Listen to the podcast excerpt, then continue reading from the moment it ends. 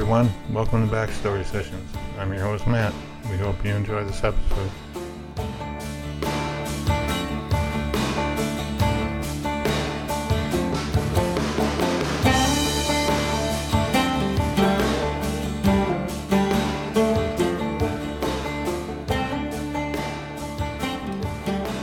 Hey everybody, it's Kat, and I want to welcome you to this episode of Backstory Sessions. I'm joined today by my co-host Matt. Hey Matt. Hey, Kat. Hey, everyone. How are you? Well, it's uh, Independence Day weekend for us, That's right. It is. Yeah.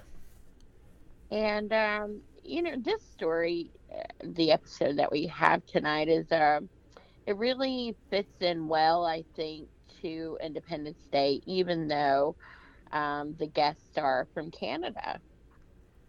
Yeah, I'd say so. Um, should be interesting for sure.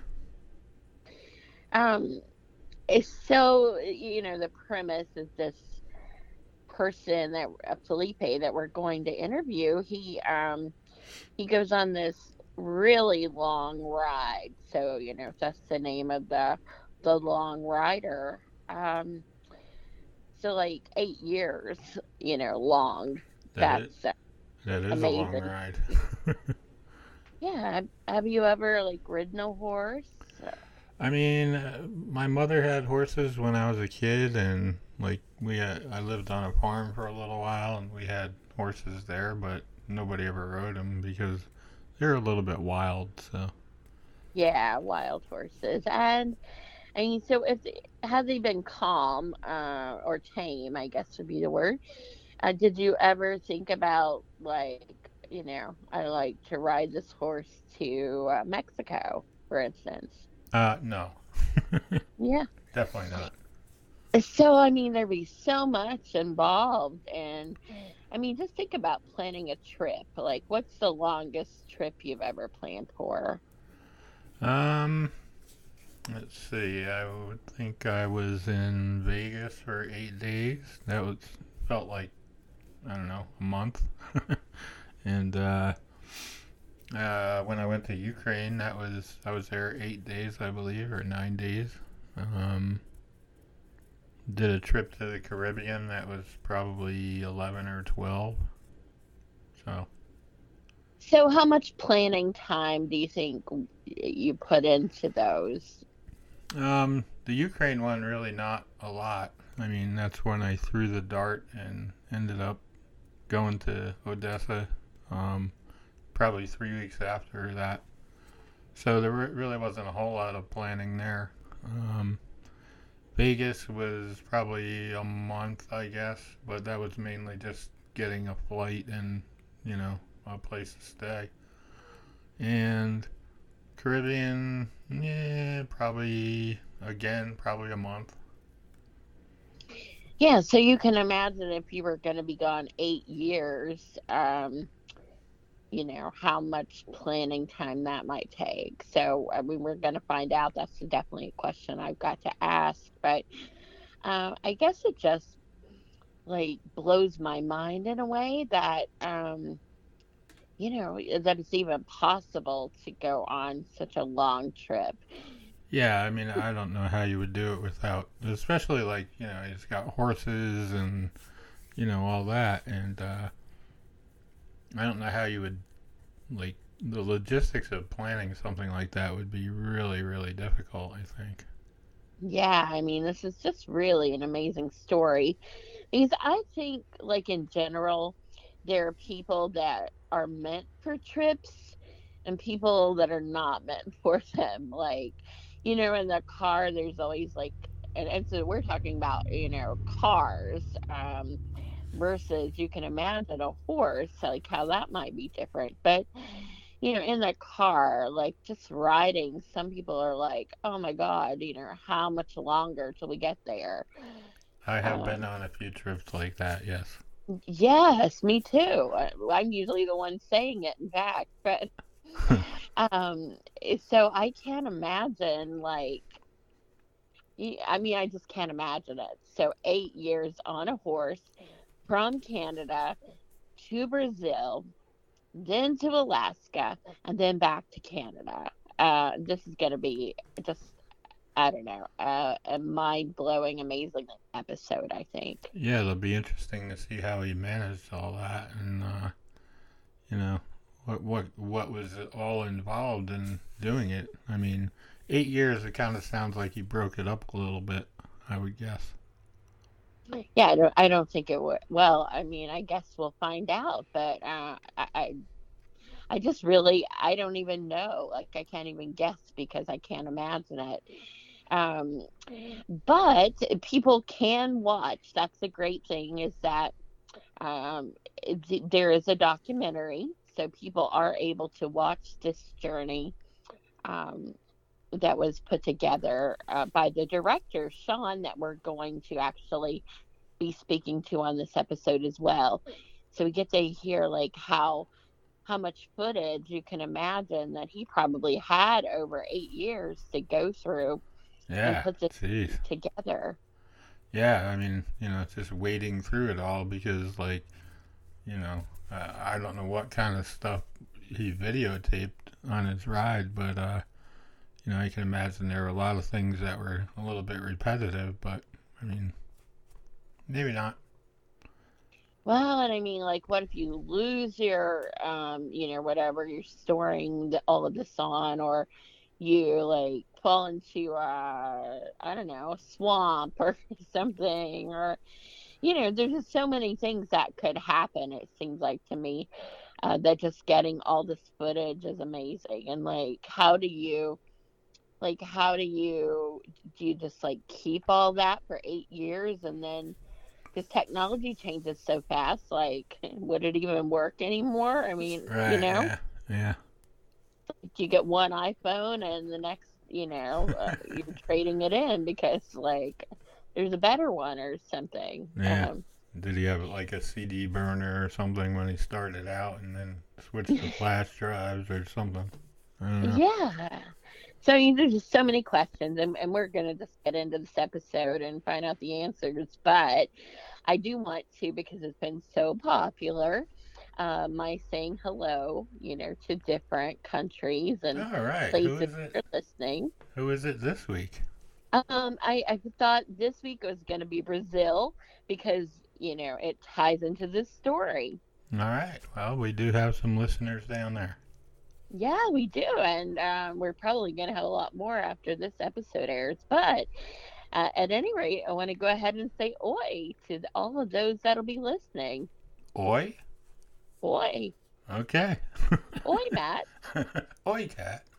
Yeah, see how that works. There. I didn't realize that um, that's uh, how you say hello in Brazil.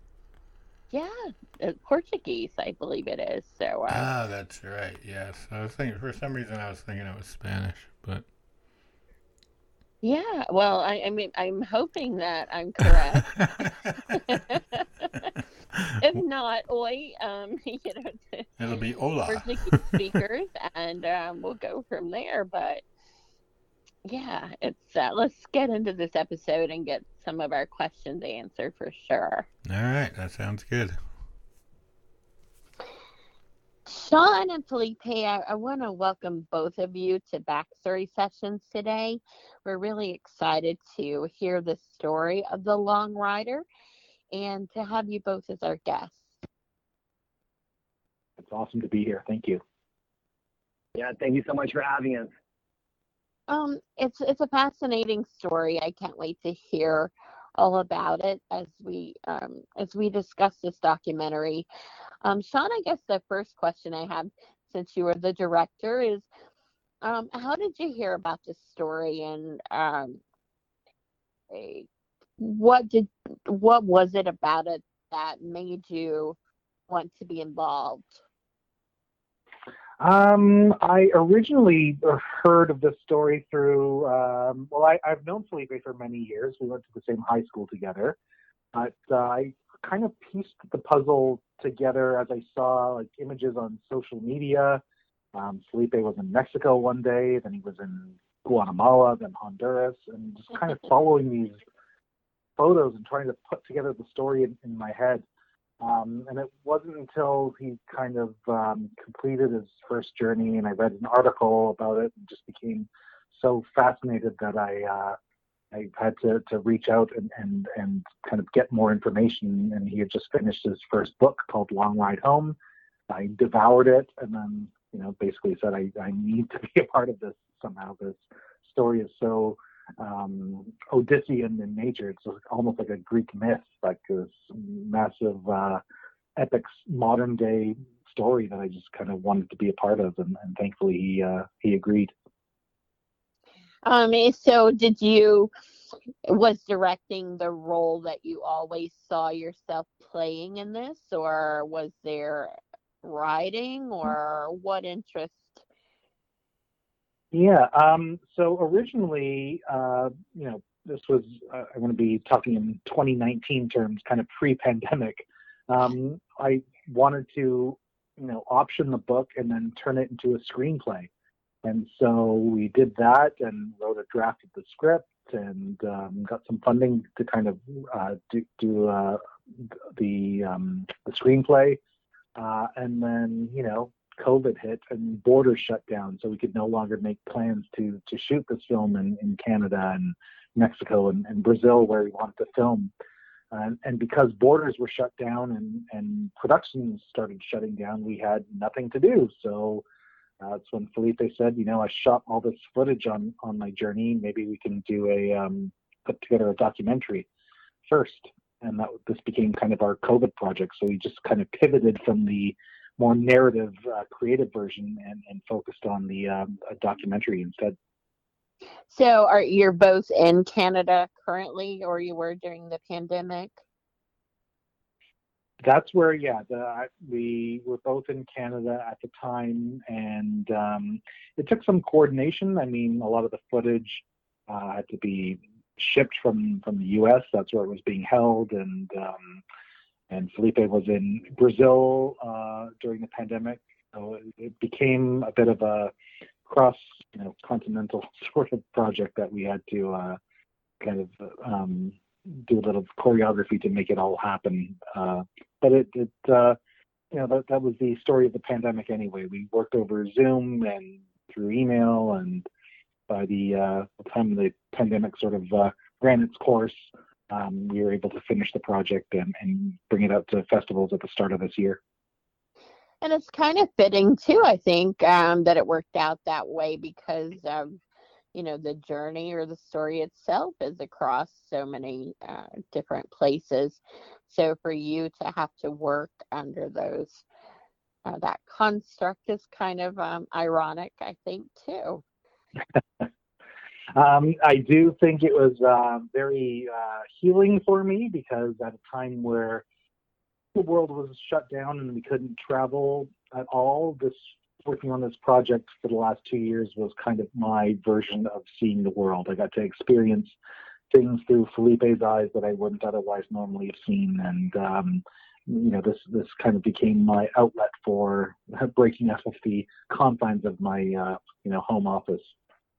Wow, which of course, you know, everyone needed, I think, something during that long period, as it turned out to be.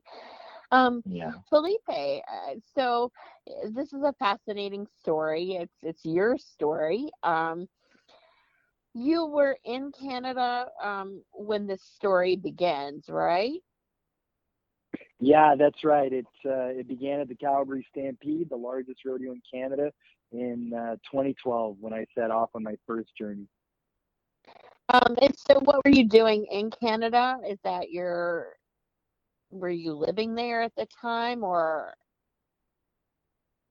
yeah so my parents uh, moved to canada when i was nine years old so i was brought up here and uh, i was studying journalism at ryerson university graduated uh, spent two years planning this project obviously uh, you know it was very arduous uh, in order to even take that first step because you know i had to get the horses i had to get the funding the equipment the know-how and once I acquired everything, I, I set off to ride back home uh, to Brazil. So, I, I, the first thing I guess that comes to my mind is like you're just like going about a normal day and i mean how does this idea ever even like i'm trying to imagine myself thinking okay i think i'm gonna you know ride a horse to eh, say if it was canada from where i am right now. I, I mean how did how did that idea even come into your mind yeah, so it was very gradual. You know, I, I truly believe we all have a purpose in life and everyone's going through their paths. And, and this was mine. Like when I was a little kid, uh, before I was even born, my dad gave me the name Felipe because it means a friend of horses. And before I could walk, I was atop a quarter horse with my old man. So the horse has been a constant in my life since I was a little kid.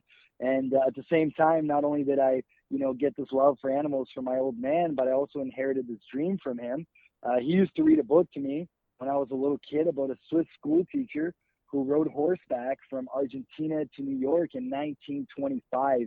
And uh, I'm not sure why, but that story just captivated my imagination so much. I remember being a little kid and at the, at the family farm, imagining how I was cheerfully crossing all those countries, you know, swimming rivers full of crocodiles and climbing the Andes and arriving in Mexico and and I just fell in love with it. And as I got older, it just it got stronger and stronger and stronger until one day I was in my last year of journalism, um, and I, you know, I started thinking, you know, this was in 1925. Could you do it today? And I Googled it and and found the Long Riders Guild, which is an association of of people who have jumped into the saddle and ridden off into the unknown, ridden more than a thousand miles consecutively. They're a part of this guild. And uh, I saw on their website that there was people still doing this today in Russia and, and Argentina and, and Mongolia. And I was like, you know what? It's now or never. So, like I said, I built that war room and spent two years planning until I required everything and, and took that first step. And so, how old were you at that time? When I made the decision to go, I was 23, and when I actually set off, I was 25.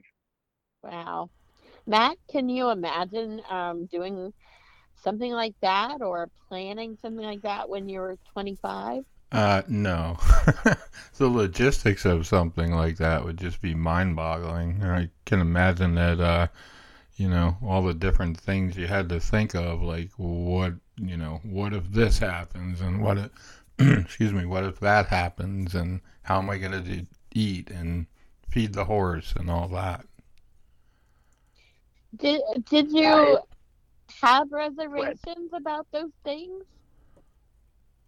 Yeah, for sure. I mean, there was a lot of fears and unknowns and reservations, but uh, ultimately, I I kind of realized that you know doing this kind of stuff is like jumping off a cliff into a, a lake. You know, if you if you look at the edge and you peer off too much, you're never going to jump. You know what I mean? The cliff's going to get higher and higher and higher.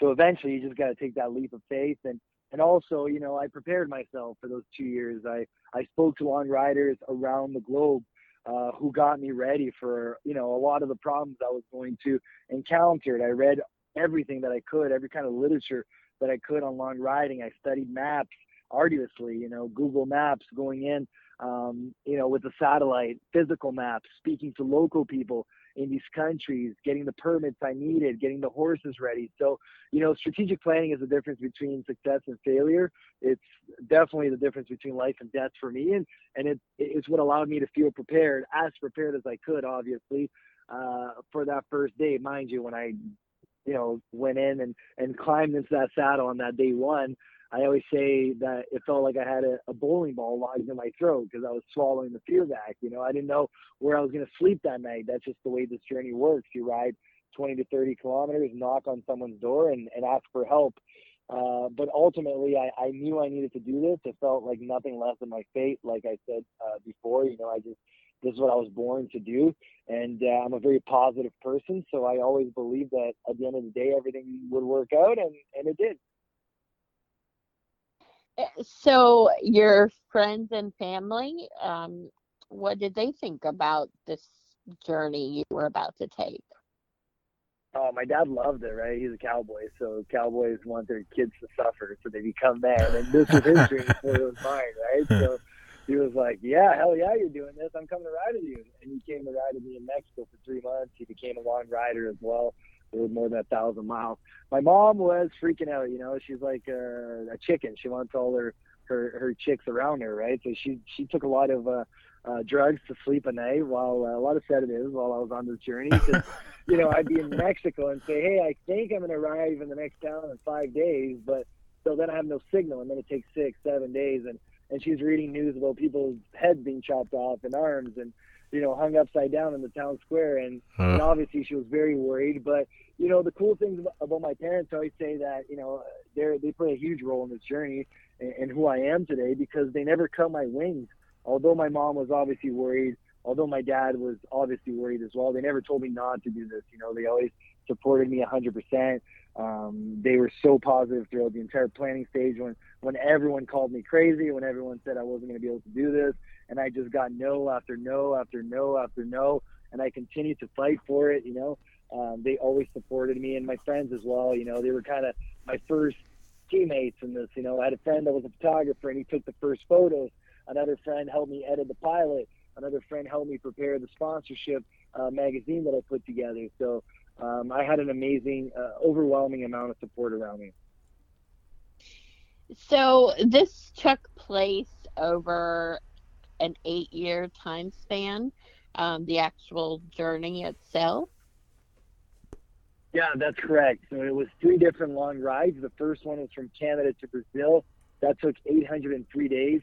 Then I went from Brazil to the southern tip of Argentina, Ushuaia, the southernmost city on the planet, and that took a year and three months. And then two years ago, I did the final stretch from Alaska back to Calgary, where I started the whole thing and uh, became the youngest person in the world to cross the Americas on the back of a horse, one of only four. And uh, it took eight years for the entire three journeys to to finalize more than 25,000 kilometers ridden across 12 countries. Um, were you ever afraid?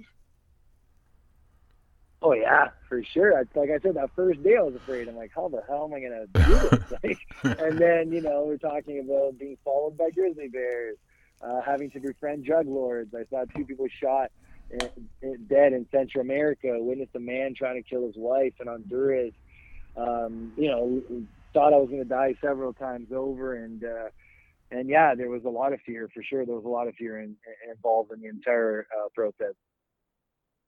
So, did you ever think of stopping? Um, I know, like the you know, you're afraid when you first leave, um, and that probably gets a little better as you get into it. But when you are encountering these real things that could take your life um, do you ever think like wow i was lucky to escape that one i'm you know gonna stop no you know it's like it's just when you're when you're born into a, a cowboy you know family when your dad wears cowboy hat and spurs uh, one of the first lessons you learn is that quitting is not an option right like we work with animals and the land and uh, it, you can't quit. You got to finish harvesting that field, or you, know you got to finish uh, feeding the horses or the cows. They're live animals, right? So, you know that's ultimately I think what what allowed me to undertake this. I feel like a lot of people uh, would have quit uh, several times over when when the tough got going, and it, and it did every day. Um, the other part of it was that the horses they were the glue to it all. Like I needed to get them home to Brazil safely on that first journey so that I could uh, retire them. You know, um, I knew they were they were only going to do that stretch of it, and uh, and the, the third part of it is having purpose. You know, my purpose was to to go on this journey, and it, it, it felt like I had to finish it. Like I couldn't just stop halfway through. You know what I mean? I needed to actually uh, get to the bottom of it. So that always kept me going. Um, Sean, I so I guess I have this question for you. Um, had you realized you know what was going on at first um, what would your thoughts or advice have been to him oh had i been there um, i would have definitely have encouraged him to, uh, to uh, certainly bring a camera along and film as much uh, as uh, as he possibly could. And thank God he did that because the footage is so incredibly compelling. But um, you know, as as uh, as a lover of um, epic adventures, I would have just yeah told him to to capture everything in the most cinematic way possible and allow us as an audience member to to feel what you're feeling. And um, I think just intuitively, Felipe is trained as a journalist, so he, he does have that um, ability to, to tell a story visually and, and with uh, with his words.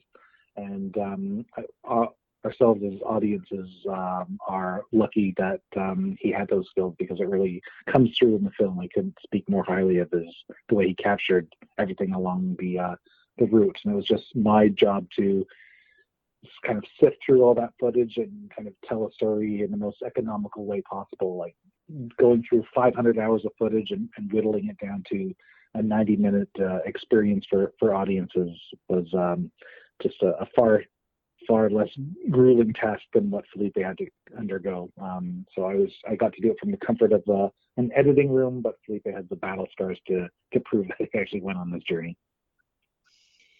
So, Felipe, what things would you film as you were going along? Like, did you know uh, I need this footage, or, you know, was it just more or less like, oh, I want to remember this, so I'm gonna film this? Guide us through like what what made you decide what to film because I'm imagining you're you've collected a whole lot of film over, you know, the whole journey. Yeah, it was uh, it, it, was a lot of footage, but ultimately, you know, because I was out there by myself, just myself and the horses, the horses carried everything in the back saddle. Um, I couldn't just shoot whatever I wanted because I had a limited amount of cards. You know, I would film everything. I camera shot with uh, two cards, so it would be A and B, and then once the cards got full, I would send card cards A back to to the United States, to the production company that was uh, holding it all. And then once they had it in the hard drive, they would tell me, okay, you can now shoot with card B, and then I'd be able to shoot with those, and they'd ship it back to me. This was all done through FedEx, uh, shipping to them, and then getting the cards back. So it was about, you know, obviously trying to shoot what I felt would be the most compelling moments of the journey, like when one of my horses fell in a hole in the United States, for instance. I knew I needed to capture that, you know, the process of getting him out of there because that was going to be one of the most um, scary moments of the trip and and people were going to be you know that's what you want in films or moments like that. And and you know a lot of it was just uh, meeting interesting characters. I love telling people stories and and that was one of the big desires of this project because you travel three kilometers an hour 30 kilometers a day you rely on people to kind of help you along the way to find a place for the horses to sleep uh, to find you know feed for them and and so every day I had to knock on a stranger's door and and that took me into another realm. You know, I got to stay in a drug lord's house for for three days in Honduras. Who gets that experience, right? And that was worded to me by the horse. So that was something I wanted to film. How heavily armed they were. Um, you know, when I when I met these characters that were larger than life, that's when I kind of focused on them and and took out the camera. When I saw the most beautiful vistas, um, you know, you had to really think like an editor. That's something that I, you know, I went to journalism uh, and and uh, and focused on on um, documentary making. And uh, I shot two international documentaries before I, I graduated, and I ended up shooting and editing them. And it kind of showed me that you got to think like an editor. There's no point to shoot, you know, a thousand hours when you can only use, you know, maybe 30 of that because the rest is shaky or it's just it's not interesting or it doesn't relate to the story you're trying to tell. So I always try to shoot thinking in the editing bay of what we could actually use uh, when it came time to put this together. So, what did happen with the horse? Like, what caused that? And was the horse okay? And what did you do in that situation?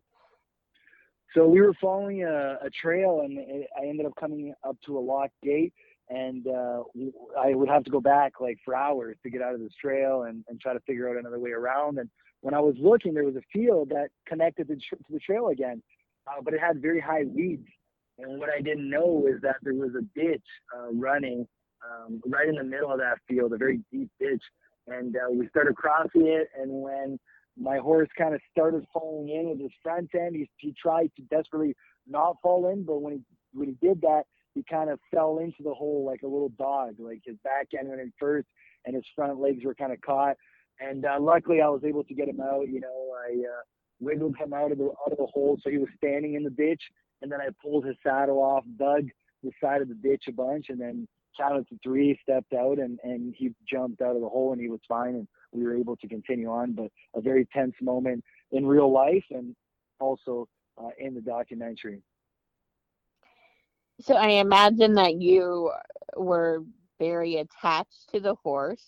Um, I mean, do you develop like a, I don't know, a bond as, or oh, did Oh, yeah. you have that bond already before you left? No, no, no one will ever have the bond that I developed with these horses because we don't spend as much time like that with these animals. Like I used to rope, but you know, you sleep in your room, your horse is in the barn. You know, you go to feed it, you go to practice a couple times a week. But when you go on a long ride like I did, like that first long ride with my three horses, Frenchie, Bruiser, and Dude, I was out on the on the road for 803 days with these animals. That's 803 days that I did not leave their side. Like I slept next to them, I woke up next to them, I ate breakfast with them, I ate dinner with them, I rode them 30 kilometers. I if we were resting, I was resting with them and and taking care of them. And um, the only way to describe it is that they're my kids. You know, they're my children. They're the most important thing in the world to me. Um, those horses left such a deep impact in my my being and my soul and my heart. Um, you know, I'll never be the same. I, I always say that they made me a better person, and uh, they're an extension of my body. They're they're everything to me. Yeah. Um, it's so did they have different personalities? Oh, 100%. Horses are like people, right? So Frenchie is like just, you know, like a kid that only does bad things. He kind of looks like a mixture of like Brad Pitt and The Rock, Dwayne Johnson. He's blonde, he's bleach blonde hair, super strong, beautiful. But at the same time, he's like the comic relief of the group. He would snore so loud at night when he slept. He would fart all the time. Uh, when he ate, he was just a mess. And just he would just get into trouble all the time. Uh, Bruiser, is this beautiful chestnut horse, super slick, super tall. I would say he was like the 007 of the group. Like if he was a, a human, he'd be a secret agent that spoke like seven languages and was just so, you know, so um, well put together. And uh, he was like a horse fit for a king. Like he would know what I wanted him to do before I even wanted what I even knew what I wanted him to do. Uh, one of the best horses I ever got to ride. And uh, Dude, who was the Mustang that was uh, given to me later on in the journey in the southern part of the United States, uh, he was like a surfer. He had also bleach blonde hair like uh, Frenchie, and he was kind of like the policeman of the group. He would always, if I turned him out in the field, he would always stay a little bit apart from Frenchie and, and Bruiser and never let anyone get near them. But also very hardy. You know, as a Mustang, it's like he had a sixth sense to him. He could smell bears.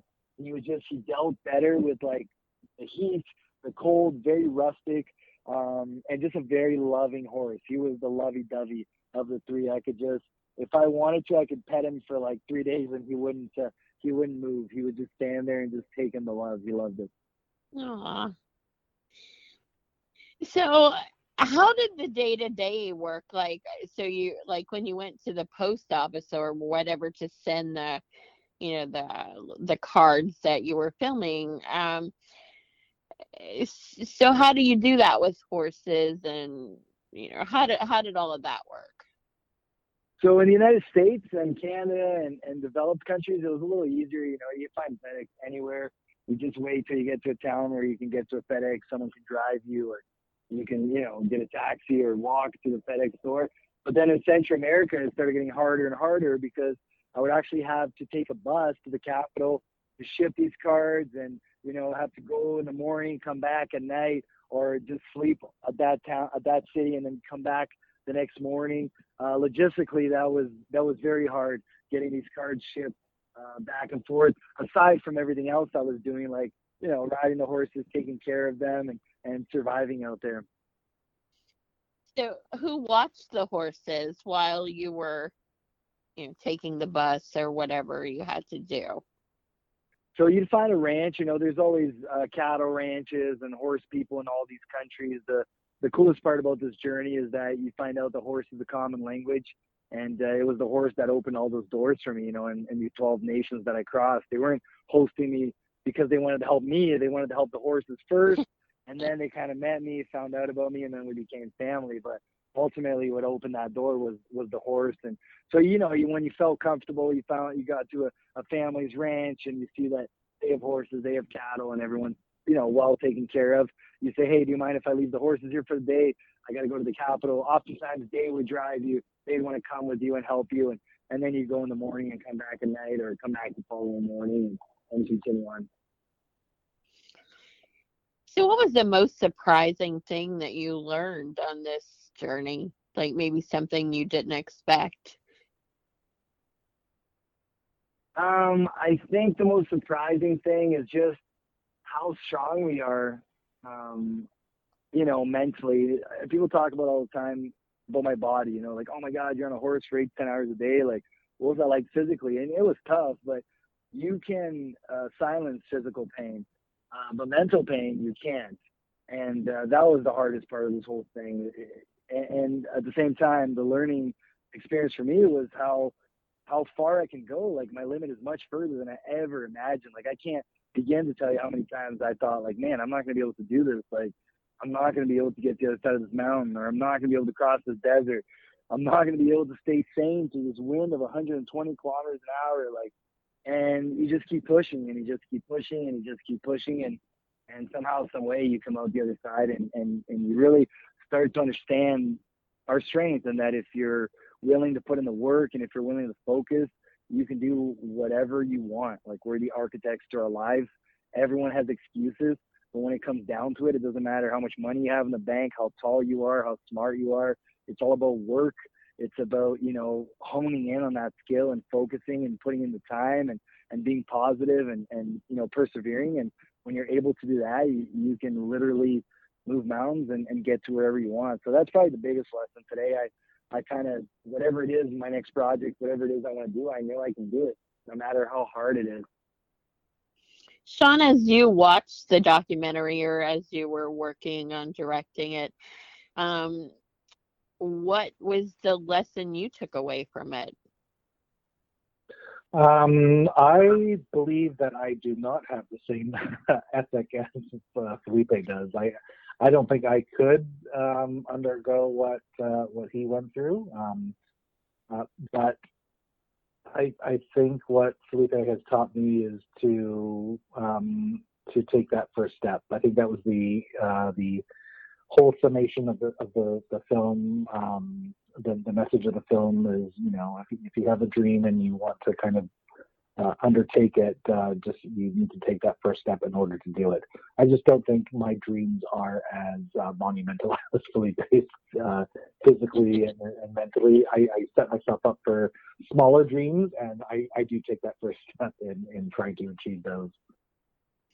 No, but um, let, let me let me just chime in here for a second. And okay. Sean is an epic filmmaker. Like, are you kidding me? Like, we're all in our own, you know, course, and we all have different dreams and uh, mine was to ride a horse across continents. His was to become a director, and he's done that. You know, it's so hard to become a filmmaker anywhere in the world, but especially in Canada. You know, this isn't Hollywood, and and he has done that so well. And and uh, he's a multi-award-winning director.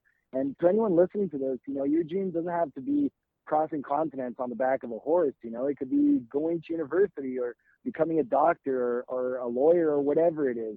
We all have our own journeys, and uh, exactly what Sean just said that, and that was the hopes of our of our of our documentary is to show people that you can't just sit there and think about what if this happened, what if that happens, but this you just got to take the first step. And when you're able to put that fear aside and take that first step, I feel like the universe conspires in our favor, and, and in the end, everything works out. Yeah, because I, as I was listening to you, Sean, I was thinking like, you know, with COVID, like I don't think anyone expected a pandemic was going to hit. And um, you were still able to take that time and overcome the obstacles that that presented to continue um, putting together, directing the documentary. Um, so, you know, it was more challenging, I'm sure, because of COVID, but you didn't let that stop you. So, you know, yeah, in that I think in, in, as you play as you put it like that, yeah, this I mean this film would not have been born otherwise. So if, if there is a silver lining for us and, and the the pandemic, it's the fact that this uh, the Long Rider was born and, and um, audiences get to see it now. And you know, based on our past experiences, we recently screened in Mumbai. We screened in uh, Edmonton at different festivals, and uh, in South Carolina and Florida. We've all won awards everywhere we've screened, and it's it's clear that audiences are are loving the fact that they can watch a film and you know feel hopeful and and um, energetic and uh, inspired after the, after they see it. It's been a long two years of, of going through this this pandemic, and um, to, to finally see some hope and inspiration on screen is uh, is something that audiences are are really responding to. And so you have a screening uh, June 16th. Uh, could you tell us about that? Yeah, we are so excited to be screening at um, Dances with Films. It's uh, one of the biggest festivals in the U.S. and it takes place at the um, the iconic Chinese theaters in, in Hollywood. And so we'll be screening there on Thursday, June 16th at 7 p.m. So we have a great uh, evening slot at the festival, and we just can't wait. That'll be our West Coast premiere. So um, all the uh, hopefully some industry buyers come out with uh, powerful gatekeepers who can kind of control the fate of our film and get it into uh, into screens across the uh, across the globe. So you must feel pretty proud of this um, finished product when we were making the film, yeah, we were sitting in my little home editing studio, and um, yeah, it, it's amazing how far a film can take you. You know, you, when you're making it, you know, with a small team at a little home uh, studio, it's it's mind blowing to think of how far a film can kind of travel. Um, and so it's been nothing but a, a, pleasure to see how how audiences and festival programmers are, are responding to the film. It's been great. Um, so Filipe, do you have um a favorite location uh, along this journey? Was there some place that is special to you for some reason? Yeah, like there was oh, there's so many special places for me. You know, I loved crossing Mexico. No one celebrated uh, my journey like the Mexicans. I loved northern uh, Alaska and Canada. Just the beauty I, I saw there was so intense and dramatic and and um, singular. But you know, the place that has really captured my heart is Patagonia, um, Argentina. Not only for its beauty, but uh, that's where I met my wife, um, Clara, and uh, on the journey. And you know, it just I feel like I have a a piece of Patagonia with me everywhere I go now through her, and it's a place that I love going back to and uh, it's just one of the most gorgeous places as well that I, that I've I've gone to to see from the back of a horse. Um, so if you could tell us just a little bit about how how you met her. Yeah, for sure. So um, I was crossing Patagonia with a friend of mine, Toti, an Argentinian. And uh, first we met her stepdad. He uh, is a park ranger. We were crossing all these national parks. And um, her dad was like, he hosted us so well and he was like, "Hey, when you guys get to my town in three days, um, I'm gonna invite you to my house. I've been here with my family. I have two stepdaughters. They love horses. They're around your age. It's gonna be great." And Santi and I are like, "Yeah, sure." You know, we leave that place and we forget about this guy. You know, we're suffering in the middle of nowhere. It's very desertous, very hard terrain, mountainous. And we finally get to a small town called El Bolson.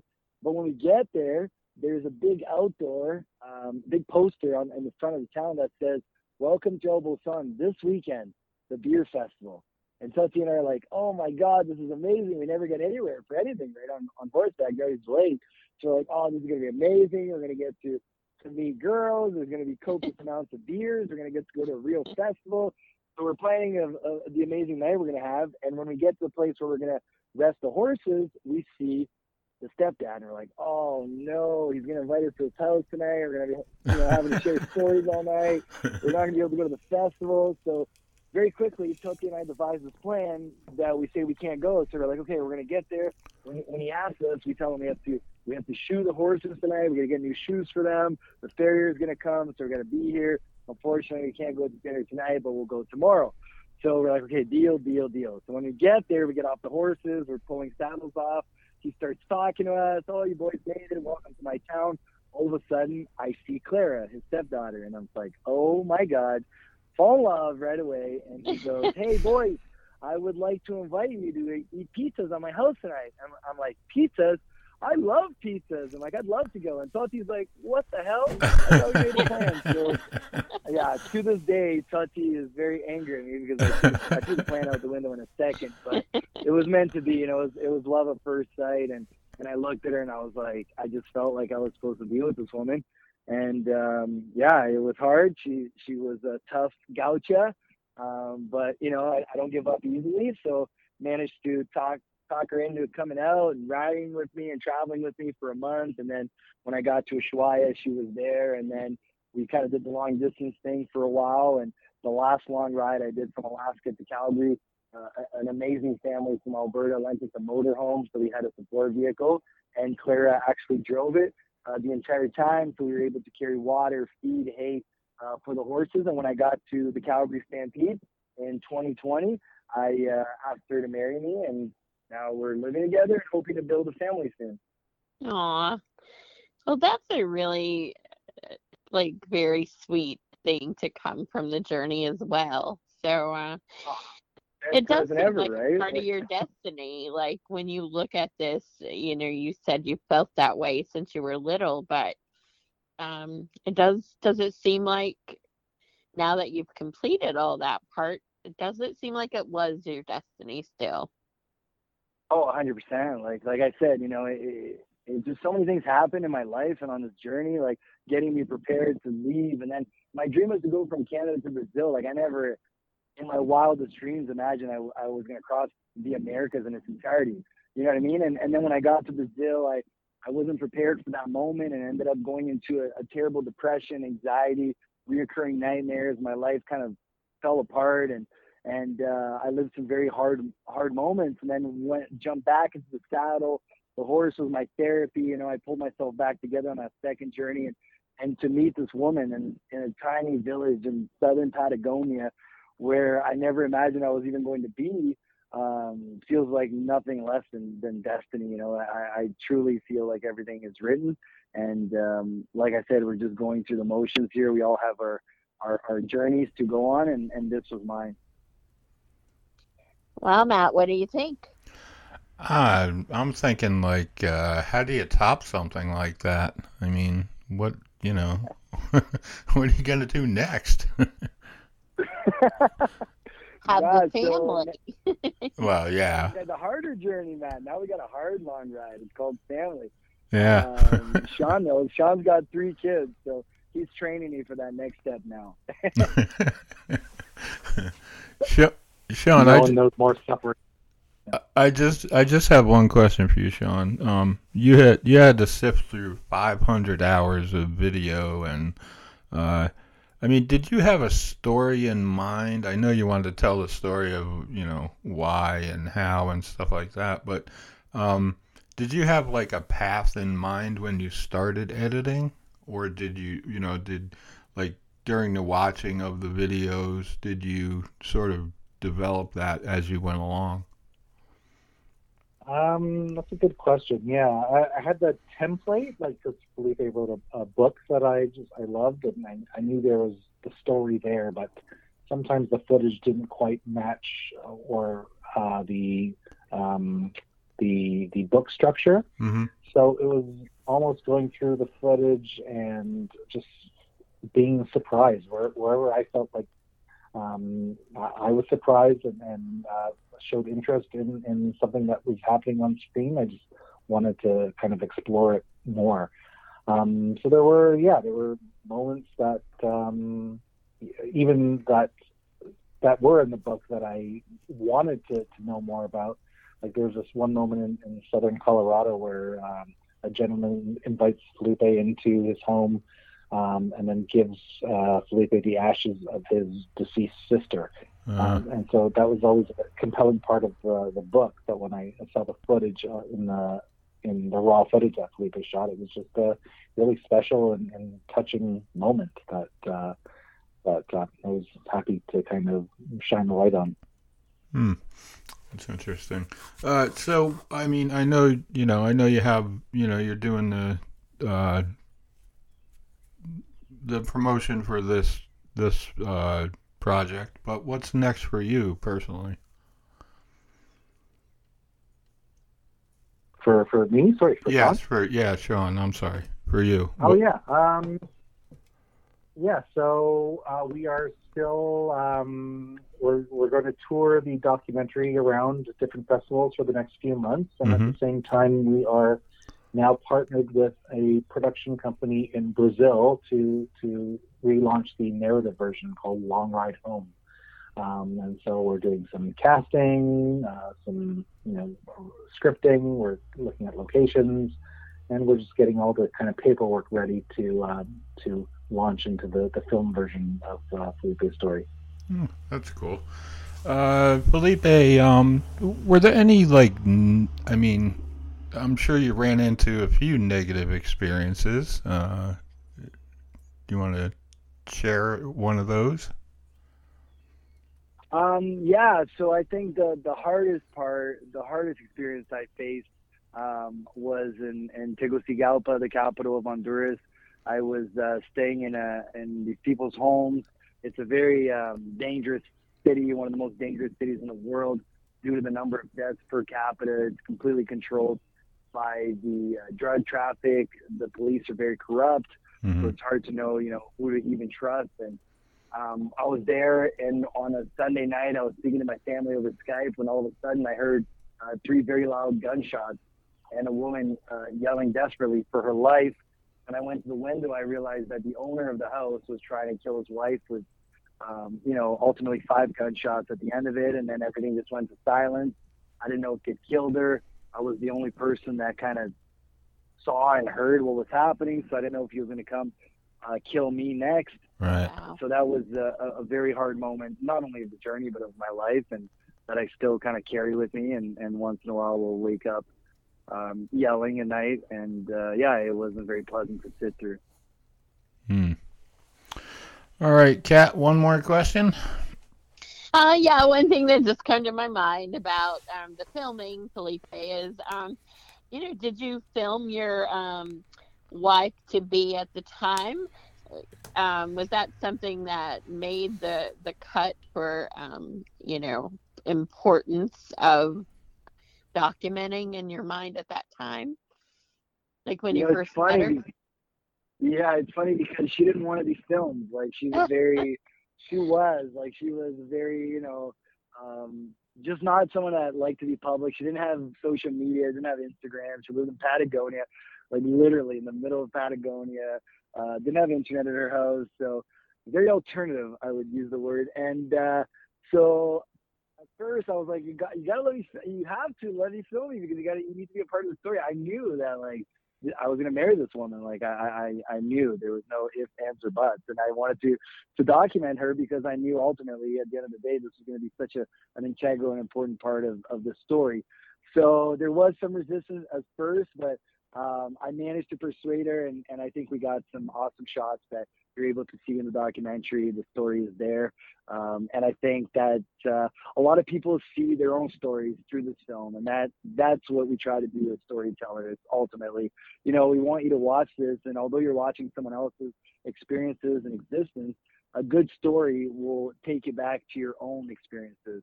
And uh, I've heard that over and over um, from audiences after watching this film. People crying because it reminded them of a horse they once had, or or people telling me about how they thought about their loved ones when when they saw my story with Clara. Um, so that's been a, a really cool part of it. Wow. Well, I, I think it's all very fascinating, kind of a full circle story because um, I imagine that you will be like your parents with allowing your future children to, you know, explore and um, have their own wings. For sure, for sure. You know, I, I I learned that from my parents, and you know, they just wanted to be wanted me to be happy no matter what. And how selfless is that? You know, just to literally say, okay, kid, if that's what's gonna make you happy, go ride a horse from Canada to Brazil. You know, how many people would have been like, no freaking way. You're getting a real job. You're paying your taxes, like, uh, and I literally went all in. Like that's that's the only way to explain it. It's like a poker game. I put all my chips in. It could have gone terribly wrong, uh, but I really believed in it, and and I think that uh, they saw the fire in my eyes, and and they supported me. And like I said, they didn't cut my wings. So I would like to hopefully do the same uh, with my kids one day. Well, this will be interesting because we end our podcast um, with a question. Matt and I both have thought of a question that may or may not relate to anything in the interview. And generally, we only have one guest, so uh, they'll choose Matt's question or Kat's question. So this time we have two guests, or um, it'll be interesting to see. And also, we have uh, multiple questions. So if you both were to choose the same person, you wouldn't get the same question.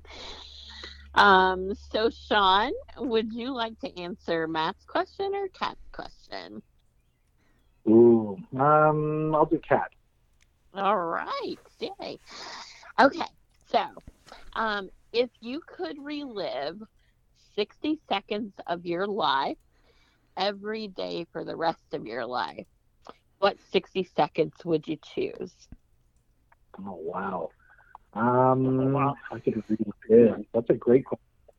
Um, I would take uh, probably the first time I ever kind of projected a film at a theater for an audience. That's a really special moment in a filmmaker's life.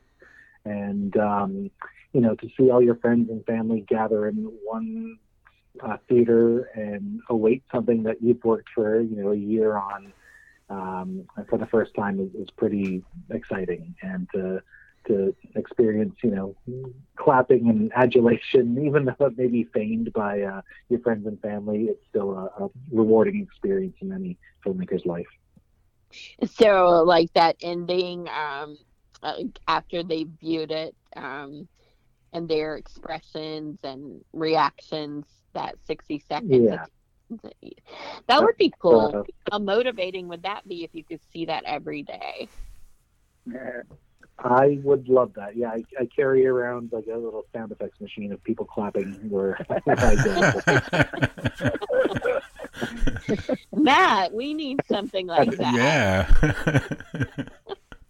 I guess we have to get people to clap first. right, yeah. I made it to work on time. Cue the applause. Yay. All right, Filipe, this will give you the same option. Matt's question or Kat's question? I'll go with Matt. I'll go with Matt. Let's see what you got. All right. So, um, uh, yeah.